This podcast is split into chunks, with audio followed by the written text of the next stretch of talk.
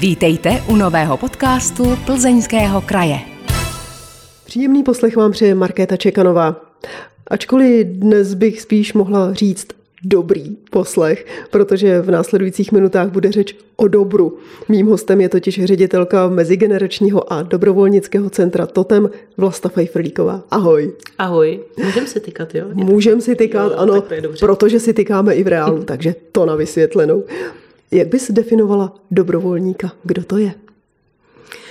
Hele, to je prostě člověk, který chce udělat něco pro někoho. Často ani si jako nedává to jméno dobrovolník. To až my formalizujeme, občas to tak bývá, ale je to vlastně člověk, který cítí, že když podá ruku, takže vlastně ta ruka udělá něco dobrýho. Kde se to v člověku bere tahle touha pomáhat, aniž bych za to dostal zaplaceno?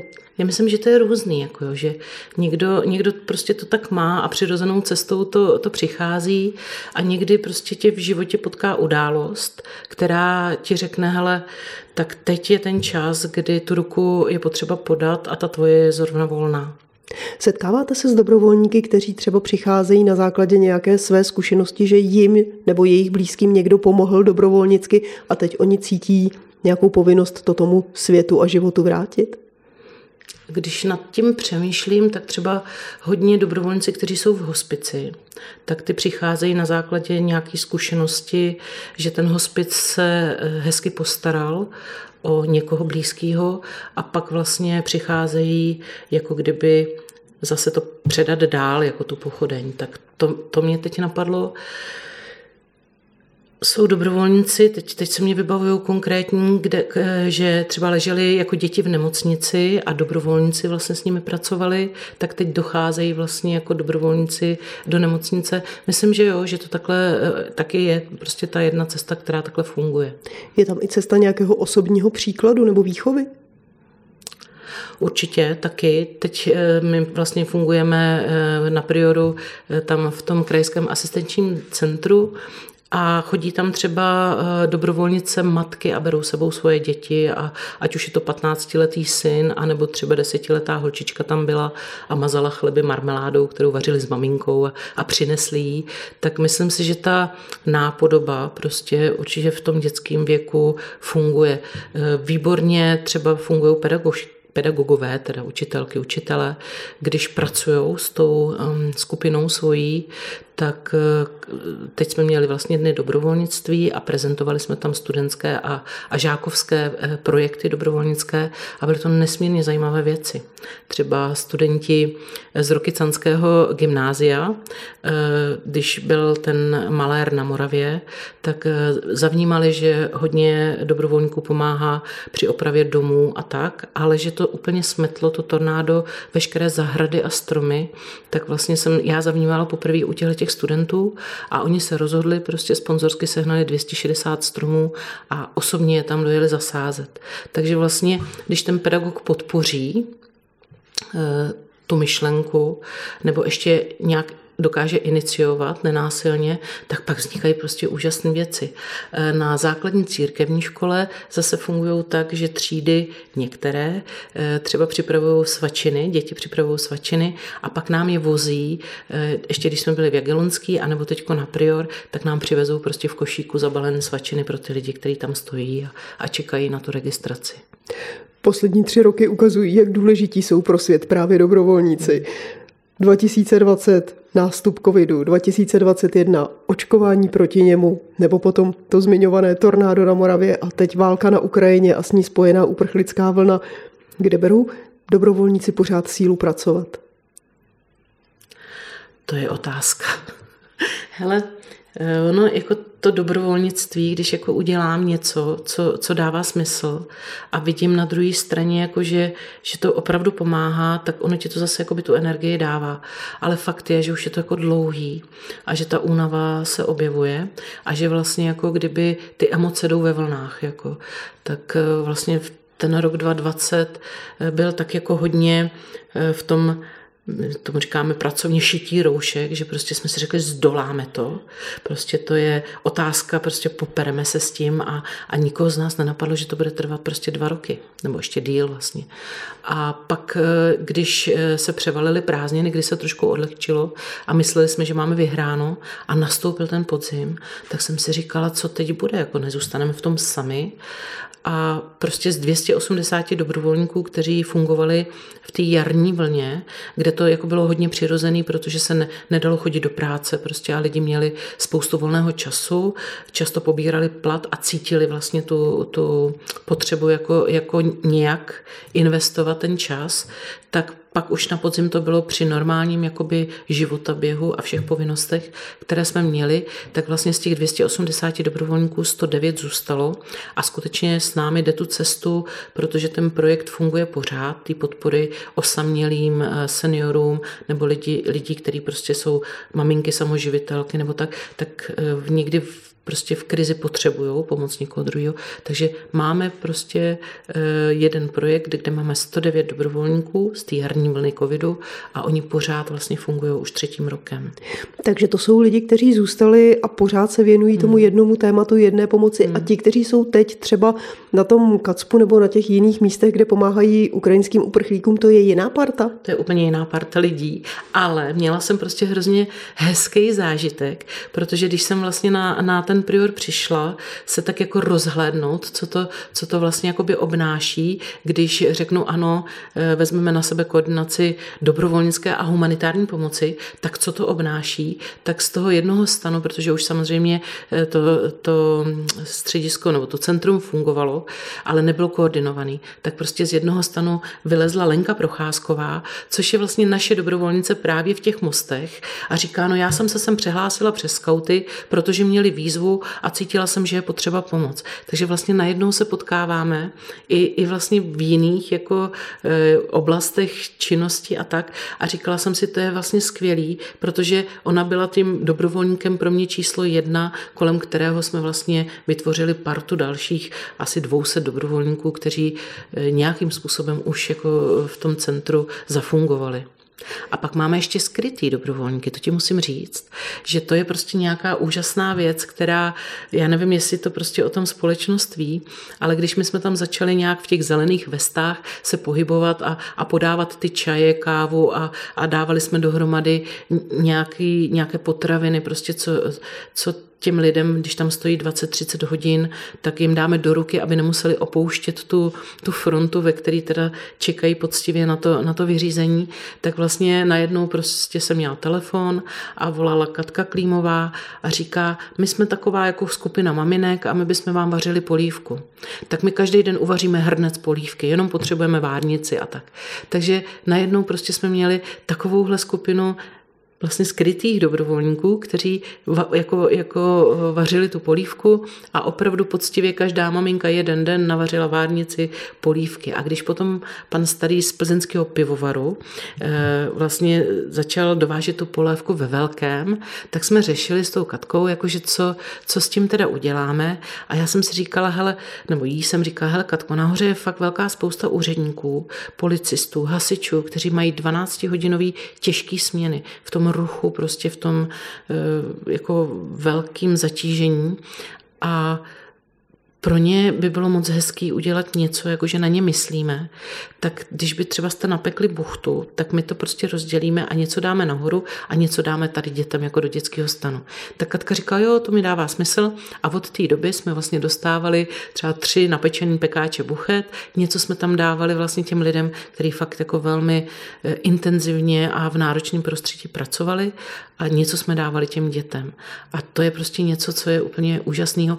A když jsme potřebovali deky, tak jsme přes FM Plus eh, Martina Nováková vyhlásila, potřebujeme deky na prior a během tří hodin prostě nanosili lidi deky a úplně stejně nanosili teplý ponožky a prostě to, co jsme, kočárky třeba jsme potřebovali, protože ty maminky vlastně přijížděly s dětma na rukou a stály tam strašně dlouhou dobu, tak bylo potřeba eh, to dítě položit někam, takže při, přivezli i kočárky. Lidi prostě, co jsme potřebovali, tak, tak vlastně eh, vždycky jsme dostali ve větším vlastně obsahu, než, než jako, že, že by se nám nedostávalo.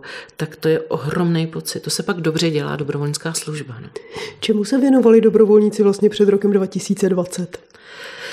Hele, to jako je široká škála činností. My vlastně jsme e, asi historicky nejstarší, jsme největší dobrovolnický centrum a v té době jsme vysílali dobrovolníky tuším kolem 60 projektů a organizací. Takže do seniorských domovů, do plzeňské nemocnice fakultní, do hospice třeba plzeňského, ale i do různých projektů, eh, třeba do eh, Procitu, do Eh, pontonu vysíláme dobrovolníky, který pracují s dětma, ale vlastně vysíláme dobrovolníky i na sportovní akce, na kulturní akce. Ta škála té pomoci je fakt jako hodně, hodně široká. Jenom u nás v Totemu máme asi 8 nebo 9 dobrovolnických projektů. Pak přišly tyhle ty tři těžké roky, o kterých jsme tady mluvili. Proměnili se ti dobrovolníci nějak Myslím tím jako lidsky, když s nimi pracuješ a vidíš někoho, kdo pracoval už před rokem 2020, pak si prošel nějakými těmi aktivitami kolem covidu, pak možná se zapojil i do nějaké práce na Moravě a teď pomáhá ukrajinským uprchlíkům. Mění se ti lidé nějak vnitřně, lidsky, rostou? Já jsem přesvědčená, že když jako nastoupím jakoby tu cestu dobrovolnickou, ten kousek, ono u někoho je to je fakt jenom třeba kousek, pak se ten životní příběh změní, změní se priority, tak jako samozřejmě, že to musí člověk, v člověku nechat stopu. Ale nemyslím si, že se jakoby obecně proměňují dobrovolníci. Že vždycky to jsou lidi, kteří prostě eh, kolem sebe mají hrozně hezkou energii a, a vlastně si uvědomuju, že už asi 15 let, jen teď to neumím spočítat, jako od roku 2007, že žiju jako v děsně krásné sociální bublině. Jako to, to si uvědomuju moc. Proměňuje se to, jak je vnímá veřejnost? No, eh, tak eh, to je řeč do pranice, jako jo. To, je, to je řeč do pranice. Hele, eh, určitě veřejnost vnímá eh, tím, že se jako angažuje veřejnost a, a angažuje se jako fakt ve velkých vlnách, tak si myslím, že jakoby vnímá dobře tu potřebu prostě pomáhat. Eh, na druhou stranu, nevím, prostě mám pocit, že Třeba koordinace dobrovolnictví je vysoce profesionální práce, personalistika, prostě opravdu vysoce profesionální práce, ale nikde jsem nezaznamenala, kromě města Plzeň a teď třeba Plzeňského kraje, který když řekne potřebujeme dobrovolnicky pomoc, tak vám jakoby dáváme k tomu i ten eh, finanční prostě nějaký budget peněz, aby se dali pojistit ty dobrovolníci, aby se dali koordinovat a tak.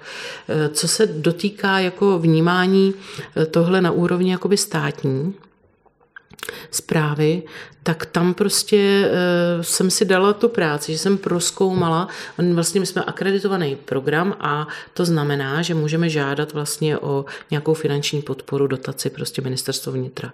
A za 15 let se nezměnila ten budget těch peněz, jako se nezměnil, pořád je stejný, jenom narůstá ten počet těch akreditovaných eh, projektů, čili se snižuje jakoby ta výška té dotace a teď teda dokonce eh, i ministerstvo vnitra poté, co tři roky dobrovolníci fakt jako hodně zachraňují situaci, tak snížilo ten rozpočet o 8%.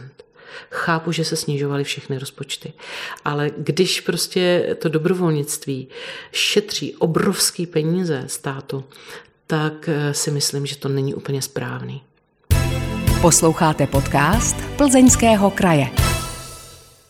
Tentokrát s Vlastou Fajferlíkovou na téma dobrovolníci a dobrovolnictví. Dotkli jsme se toho teď. Jaká je vlastně pozice dobrovolníků v ekosystému fungování celé společnosti v okamžiku jakékoliv krize? Nedělají práci, kterou by třeba měl dělat někdo jiný? To těžko říct. Jako já, já vlastně si myslím, že to není jenom v době krize.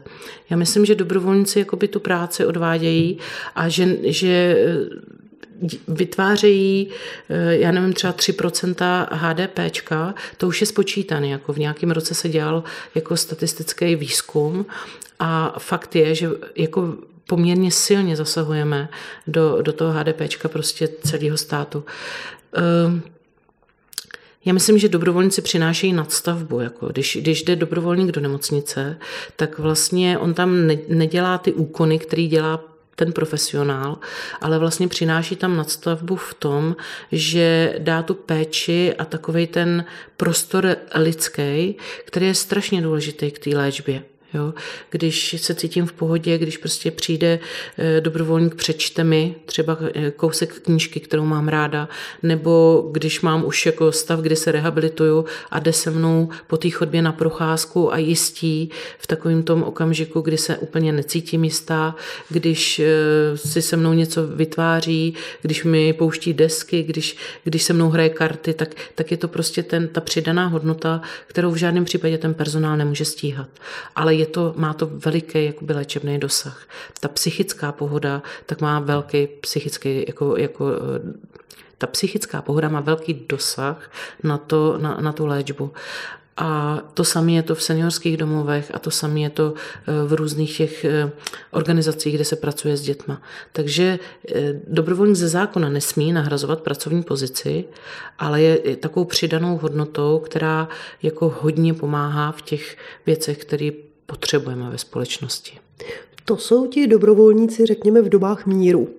Hmm. Ale pak, když máme ty krizové situace, ať to byla pandemie covidu, nebo jakékoliv živelní pohromy, nebo teď uprchlická krize v souvislosti s válkou na Ukrajině, tak ta pozice těch dobrovolníků je trošku jiná. Já je tady cítím, kdybych to přirovnala opravdu k fungování přírody, jako ty pionýrské dřeviny, čili břízy, jeřáby, kteří nastupují úplně v té první vlně, v tu první chvíli na tu vyprahlou zem a tam dělají něco a teprve za nimi se spožděním několika třeba dnů nastupují profesionálnější organizace a za nimi teprve ta municipalita, obce, kraje, stát hmm. a tak dále. Cítím to správně? Hmm, já myslím, že jo a že to je jako naprosto přirozený, protože my nemáme tolik jako přísných pravidel, který se musí nějakým způsobem jako formalizovat. Takže když eh, si vezmu teď tu situaci úplně nejposlednější, tak eh, když eh, se, jsme začali vnímat, že se fakt jako něco děje, tak jsme seděli s kolegyněma mýma a říkali jsme si, no my nejsme, my nejsme ti hráči v první linii, protože moc tomu nerozumíme, tyhle problematice, nepracujeme s ní, ale určitě, až prostě ty lidi přijdou, budou fakt jako zaregistrovaný, eh, budou ubytovaný, nadechnou se a bude ten čas pro ten normální, vlastně jako v uvozovkách normální, ale pro ten čas, kdy, kdy je jako dobrý smysl plně ten nějak trávit nebo strávit ten čas, tak tam my máme připravené ty naše aktivity a ať už půjdeme cestou tou, eh, že budeme přibírat vlastně ty ukrajinské děti třeba nebo ukrajinské maminky do našich aktivit, tak dokážeme třeba vytvořit prostor pro nějaký jejich eh, podpůrné skupiny, takový ty samo, samo eh, s tím, že ještě tam dokážeme dát nějaký další program, který bude rozvíjet a adaptovat vlastně na ten život tady. Takhle si to říkáme na té poradě a najednou mám prostě telefon a volají z Jagelonský eh, pan Kuba Václavu a říká, my bychom holky potřebovali, aby tady někdo vařil kafe, čaj a podal, podal deku a, a trošku, trošku takový to lásky plný. Takže v průběhu té porady jsme na sebe koukli s mojí zástupkyní, s Petrou, s kolegyní a říkáme, hele, jdem to tam omrknout, jdem to tam připravit a samozřejmě, že pomůžeme. A to byl okamžik, kdy jsme se dostali do první linie jako, a skutečně jsme tam byli my dvě, prostě připravili jsme to, oslovila jsem dobrovolníky a od toho okamžiku prostě tam sloužili, dokud Jagelonská vlastně dělala tyhle ty registrace a, a stály tam ty fronty, tak tam byla parta asi osmi dobrovolníků, kteří se střídali ve směnách a prostě to tam fungovalo. A když nám to tam tak hezky fungovalo ty první dva dny, tak vlastně volal pan Zapletal z Plzeňského kraje, že by něco podobného potřebovali i vlastně před priorem. Takže jsme, jsem se tam znova sebrala, a už jsem jela teda sama a potkala jsem tam tu Lenku Procházkovou a vlastně vytvořili jsme během eh, dvou dnů vlastně stejnou službu, která tam fungovala a rázem jsme byli prostě v první linii, ať jsme to neplánovali, protože já můžu se z té porady zvednout a říct, uděláme to takhle a takhle a prostě udělat to. Když to ta státní zpráva i samozpráva musí dodržovat nějaké vlastně pravidla, které jsou dané legislativně. Takže oni nemůžou být tak uh, rychlí často ani tak flexibilní jako my a proto ty dobrovolníci vlastně mají tuhle vlastně šanci pomáhat v těch dobách a místech, než se prostě ta samozpráva nadechne a může zaúřadovat. Co chci říct, ten covid vlastně a tyhle ty tři roky, co přinesly, eh, pro mě vlastně to vědomí, že ta obec a potažmo plzeňský kraj vlastně přijal tu myšlenku, že můžeme být partnery při řešení té situace. A to je asi pro mě nejcennější, co si z těch tří let jakoby odnáším, že když je nějaký problém, tak prostě eh, ta samozpráva přijde a řekne, je to vaše téma, pojďte nám pomoct. A ještě udělá i to B, že nám na to prostě dá ať už teda nějaký mentální jako, jako, jako prostředky eh, typu, že máš tu důvěru, a pak, pak prokážeš tu zodpovědnost, ale i vlastně ty materiální a finanční prostředky. U toho se pojďme teď trošku zastavit, protože dobrovolníci pracují zdarma, z dobré vůle, odtud je jejich název. A ty mluvíš o tom, že dostáváte nějaké finanční prostředky. Takže pojďme jasně říct, na co tyhle peníze teda v tu chvíli potřebujete. No jak jsem říkala, jako dobrovolníci pracují zdarma, ale potřebují to profesionální vedení. Jako, že eh, domluvit, domluvit to, co je potřeba a převzít zodpovědnost za to, že objednáváš, přejímáš a zodpovídáš za nějaké eh, potraviny, které se vozí. Nejenom ty skrytí dobrovolníci, ale máme prostě dovážku, který zajišťuje právě Plzeňský kraj finančně z Makra, že eh, dobrovolníci jsou pojištění, že to prostě koordinuje člověk, který má za to nějaký, nějaký finanční budget. To prostě tak je. A na to ty prostředky jsou potřeba. Potřebuješ telefony, eh, objíždíme všechno třeba autama. Jo, a to jsou nějaké náklady, které můžou se zdát skrytý, ale když my máme nějaký, máme jako čistě žijeme z dotací, ty jsou všechny účelově vázaný, takže když přijde nějaká ta práce jako navíc, tak potom ne vždycky se jakoby do těch dotací dají tyhle ty náklady prostě jako započítat. Ohledně toho, že dobrovolníci pracují zdarma, se občas objevují takové zvláštní názory a otázky. I teď jsem zaznamenala, dávali jste výzvu na Facebook, že hledáte dobrovolníky a hned se tam někdo ptal, kolik jim platíte. Hmm. Když ten člověk tedy jde někam pracovat zadarmo, stráví tam x hodin svého času, kdo mu platí třeba ušlou mzdu? Nebo jak to mají? To chodí až po práci? Nebo hmm. místo práce a berou si na to dovolenou? Hmm, jo, tak to je. Studenti většinou chodí mimo, mimo ten svůj rozvrh studijní a pak si musíš, jako když chceš být dobrovolník, tak si musíš uspůsobit vlastně nějaký čas, který si vlastně jako vyčleníš na tu práci dobrovolnickou. No, tak to je. Máte zmapováno tedy, jestli se vám víc dobrovolníků rekrutuje třeba z řad studentů nebo lidí, kteří nemají žádnou rodinu a žádné další povinnosti, nebo jsou to dokonce seniori. Máte udělaný nějaký takovýhle průzkum? Jako úplně procenta ti neřeknu, ale ta škála, máme teď, jsem pojišťovala včera asi 485 dobrovolníků, nevím, jestli pět nebo šest, jo, to asi je jako v těch jednotkách, v řádu jednotek. A máme tam prostě dobrovolníky, kterým je 15, protože eh, podle zákona od 15 můžeš být dobrovolník a máme i seniory. I seniori chodí mazat chleby eh, před prior prostě do toho stanu, kde, kde dostávají eh, ti uprchlíci vlastně, nebo ti lidé, kteří přicházejí a utíkají před válečným konfliktem, tak dostávají nějakou první prostě jídlo a, a takový jako já to vnímám i jako hodně uklidňující proces, když si můžu sednout, dostanu talíř polívky a, a k tomu namazaný chleba prostě a, a trošku jako popustit všechny ty zážitky a tak. Takže chodí a i naše seniorky z Totemu dobrovolnice, my máme vlastně poměrně vysoký procento, tak vlastně třeba 30% našich dobrovolníků jsou dobrovolníci 60+. Plus, jako. Takže chodí a prostě dělají i poměrně rizikový. Ono to je rizikový jako eh, prostředí s optikou tou, že ty lidi přicházejí, eh, nejsou testovaní, nejsou, jo, jako vlastně ne, nevíme, s čím přicházejí, víme emočně, s čím přicházejí, ale co přivážejí, vlastně jako těžko říct. Takže chodí ti naši i seniori vlastně a, a pomáhají. Několikrát tady padlo slovo pojištění. Na co hmm. jsou pojištění dobrovolníci, nebo proč vůbec musí být pojištění? Hmm. Dobrovolník vlastně musí být ze zákona pojištěn. Zákon o dobrovolnické službě eh, jako stanovuje, že musí mít eh, smlouvu dobrovolník aspoň ti dobrovolníci, kteří jsou v tom akreditovaném, eh, programu, kde musí být specifikováno, v jaké organizaci a co dělá a pak teda na základě té smlouvy je pojištěn ten dobrovolník. Hezky se to vysvětluje eh, na dobrovolníkovi, který pracuje s dítětem. Jako jo. Když jde s dítětem na hřiště, Jo.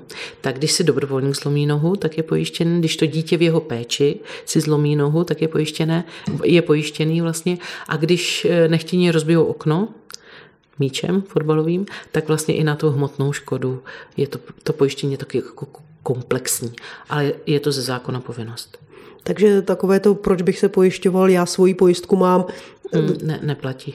No. Je zapotřebí znovu dát všechny údaje a ano, znovu se ano, pojistit. Ano, ano. Tak má dvakrát že jo, pojištěno a pak tu škodu má teda jako z obou pojistek. Posloucháte podcast Plzeňského kraje.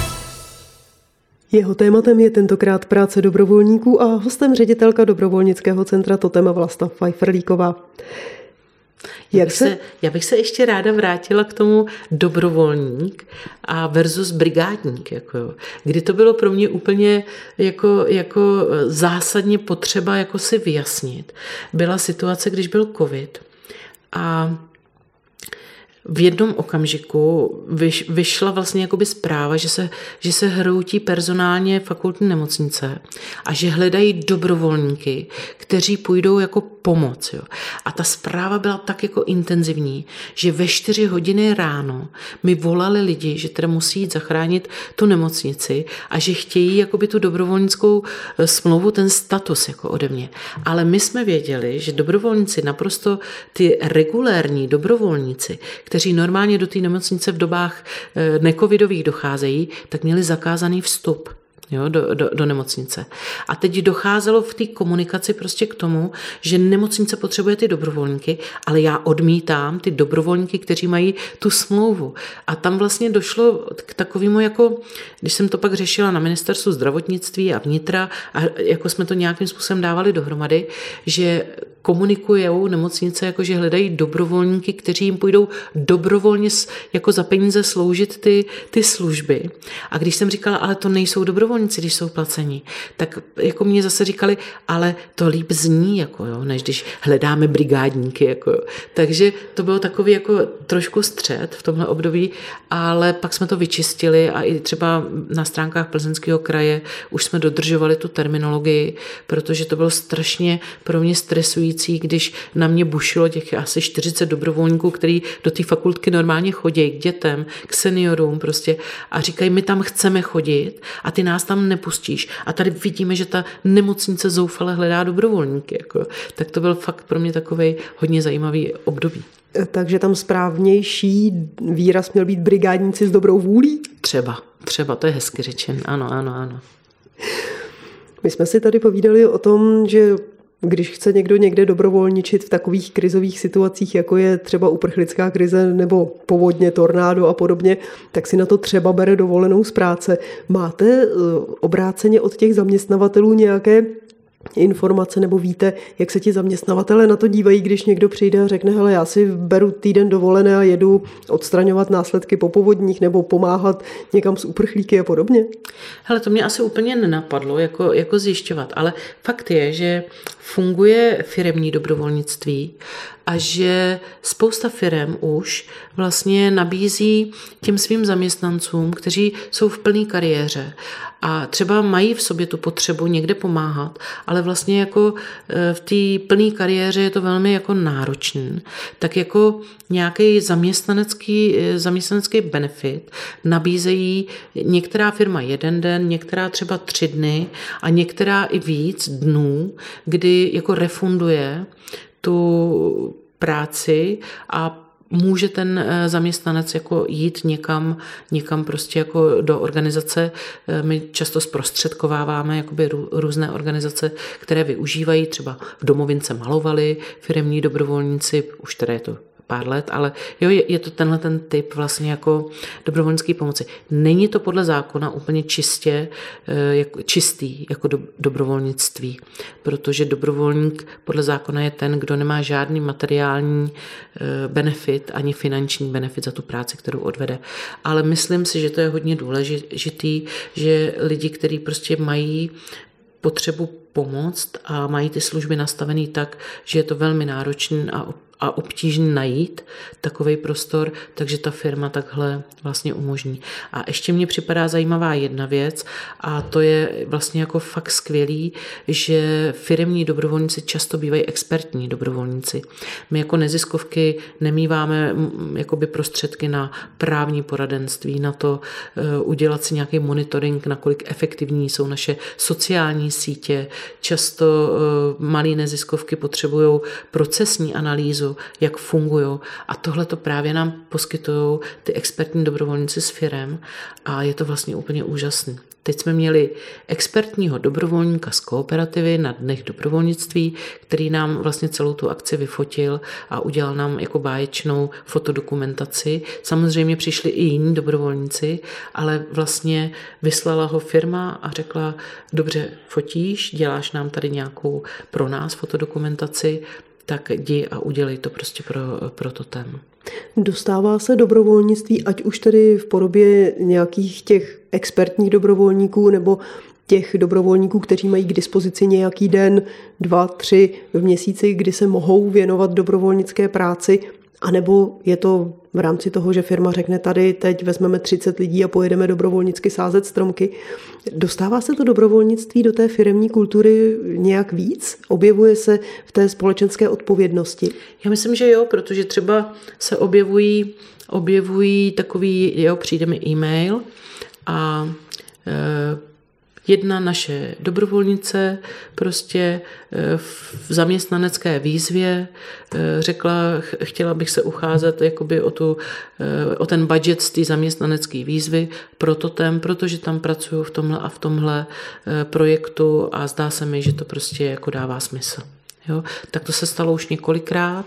Eh, dokonce teď byl takový jakoby pro mě moc hezký jeden taky z těch studentských projektů, které, které byly prezentovaný eh, Masarykovo gymnázium. Eh, nevím, jak se, bohužel teď neumím říct jméno toho pana profesora. Vlastně seznámil svoje studenty s tím, že nadace Olgy Havlové dělá vlastně takový jako edukativní, jako kdyby projekt pro studenty, kdy neformální skupina studentská může si ve svém okolí natypovat eh, nějakou neziskovku a spojit se s ní, eh, vyvnímat, co potřebuje ta neziskovka, jakou podporu a může vlastně eh, vytvořit projekt, který se dává jako do projektového řízení, který pro ty studenty je a může přinést až 30 tisíc vlastně ty neziskovce na nějaký konkrétní projekt, který ti studenti považují jako za, smysl, za smysluplný a, a chtějí ho podpořit. Tak tohle vlastně tři holky z Masarykovky udělali prototem a my jsme získali na novou hospodu pro ty naše seniorky vybavení prostě na, na cvičení a na ty aktivity, které tam jakože se dělají. Tak jako mně přijde, že touhle optikou vlastně jako by to dobrovolnictví fakt se dostává do povědomí a dostává se do povědomí už v základních školách, na středních školách a už to prostě přichází i z těch firem. A my se snažíme, aby přicházelo do povědomí i třeba maminky, co jsou na mateřský dovolen, tak máme spoustu dobrovolnic, který prostě na jeden den předají to svoje dítě, nebo na jedno odpoledne prostě rodině a pak jakoby naplňují svoji potřebu v jiné oblasti. Jo, nechodí dobrovolničit s dětma, ale jdou třeba k seniorům, nebo, nebo nám dělají letáčky, nebo jo, prostě gra, grafiku a, a tak. Takže je to takový jako, no je to různorodý, rozmanitý, zajímavý, je to vlastně hrozně hezká práce. Máte nějakou zpětnou vazbu třeba od personalistů s firem nebo od úřadu práce nebo od výchovných poradců ze škol, že člověk, který chodí dobrovolničit, ať už je to student nebo člověk, který je momentálně mimo pracovní proces, že je třeba nezaměstnaný nebo maminka na mateřské, mají potom na tom pracovním trhu nebo při přihlášce do, na nějakou další školu nějaké plusové body, protože tam někde figuruje to, že chodí někam dobrovolničit? Hmm, jako není to, není to daný zákonem, ale už už na školách i vlastně e, při přijímacích pohovorech do firem, tak e, pokud to mají v životopisu, jako ti uchazeči, tak je to bonusový prostě mm, nějaký benefit. Myslíš, že by dávalo smysl, kdyby třeba byla navázaná nějaká pomoc na podmínku, musíš chodit dobrovolničit třeba čtyři hodiny v týdnu a pak budeš zařazen do nějakého stipendijního programu nebo do nějakého dalšího podpůrného programu, dosáhneš na nějaké lepší benefity, podporu a to tak už dále. pak není to čistý dobrovolnictví. Jako jo. To, to dobrovolnictví čistý je o tom, že já cítím potřebu pomáhat a neočekávám za to. Není ta moje motivace vlastně jako, jako že za to něco dostanu. Na druhou stranu, já se úplně tomu nevyhýbám, tomuhle, teď na sebe asi přiznávám nějakou věc, která to, protože jako znám příběhy dobrovolníků, eh, konkrétně třeba Marketa, moje dobrovolnice letitá, eh, přišla do Totemu, protože chtěla se ucházet o studium na vysoké škole a už v té době bylo prostě jako jednoznačné, že, že eh, je potřeba tam třeba to dobrovolnictví nějak zmíněn mít. A tak vlastně fakt jako chodila a když jsme se pak bavili, jak říká, já jsem se na to styděla, ono to bylo jako vlastně, ještě jsme to dostali s nějakou podmínkou praxe a takový, jako nebylo to úplně čistě dobrovolnický. Ale Tahle holčina pak odešla studovat do Brna.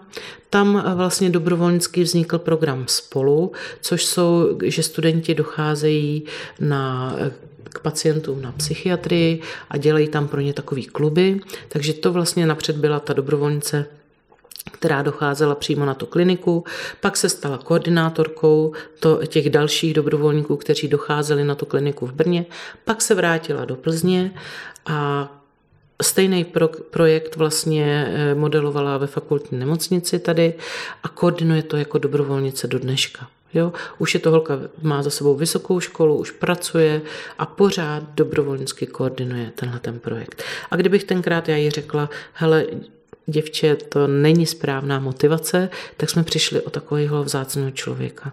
Tak já se tomu úplně nevyhýbám, i když, když prostě ten e, zájemce o dobrovolnictví na férovku tohle přizná, tak, e, nebo prostě tu motivaci prostě takhle prezentuje při tom základním našem pohovoru, tak říkám jako ano.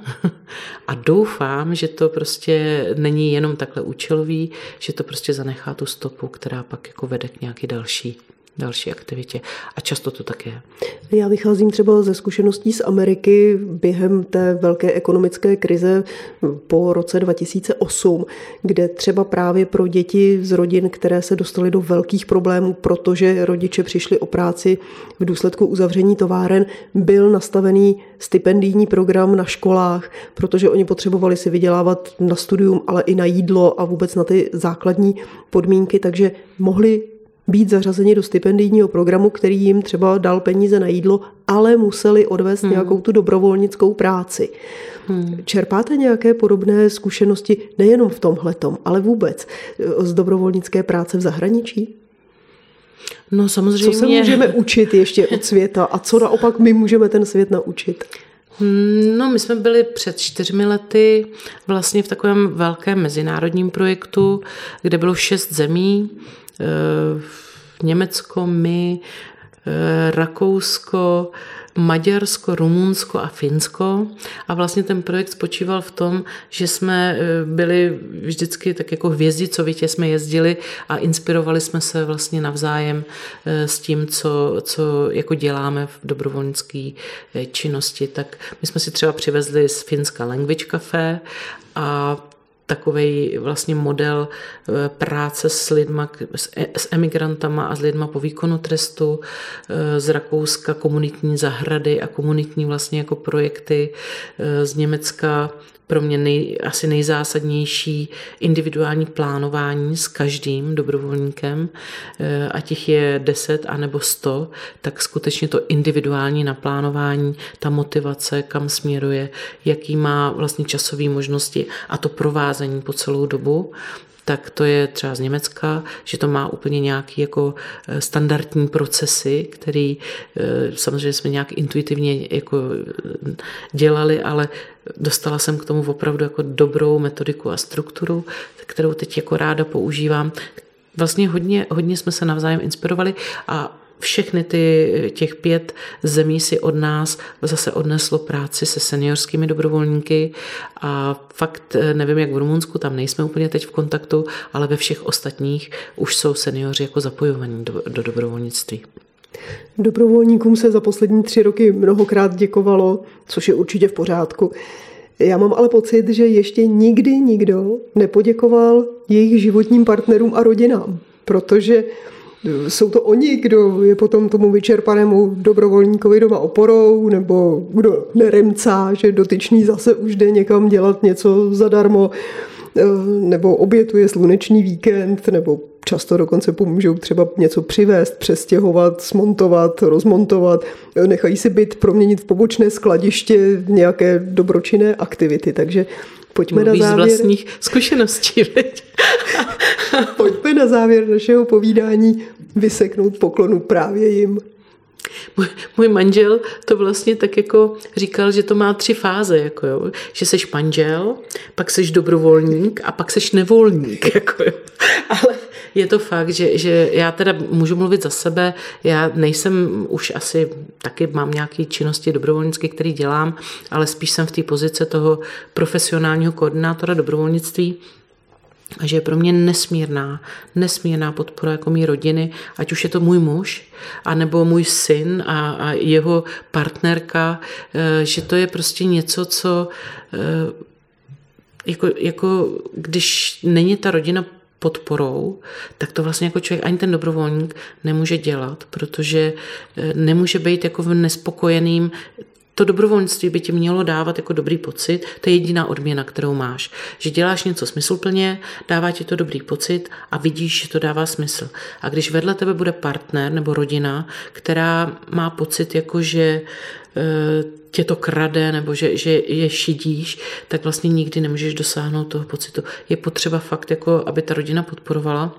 A já teď mám vlastně ty směnaře, to jsou dobrovolníci, kteří opravdu jdou každý den na ten prior nebo na tu jagelonskou a už je to měsíc, už je to opravdu jako dlouhý a jsou to i soboty, neděle tak tam, kdyby prostě ta rodina nepodporovala třeba tu Lenku, která má dvě malé děti, tak to by bylo pro ní hodně těžký jako vybalancovat tu potřebu pomáhat a vybalancovat to, že ta rodina prostě jako vlastně není. Ale ta Lenka říkala zajímavou věc, že vlastně jak ty holčičky, ona je doma, že jako má malé holky, tak jak ty holčičky jsou zvyklí, že pořád tam byla, tak vlastně byla takovou tou jako, jako nutnou jako, jo, součástí jako eh, bytu nebo tak. Ale když začala chodit vlastně na, na ten prior a první sobotu měla volno, takže měla na sebe přilepený a cítila to štěstí, že mají maminku pro sebe. Takže ono to ještě i takovouhle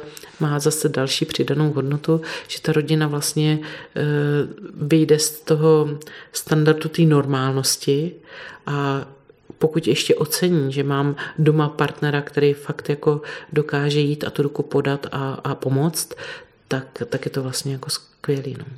Takže, teď jsem se do toho zamotala. Viď? Takže tímto, pokud nás teď poslouchají eh, životní partneři nebo rodiny vašich dobrovolníků, ale nejenom vašich dobrovolníků, jakýchkoliv dobrovolníků, tak prosím představte si, že jsme vám teď udělili diplom Moje zlatíčko a představte si, že ho máte zarámovaný a povězte si ho ve svých myšlenkách někam, kde ho uvidíte každý den, každou minutu.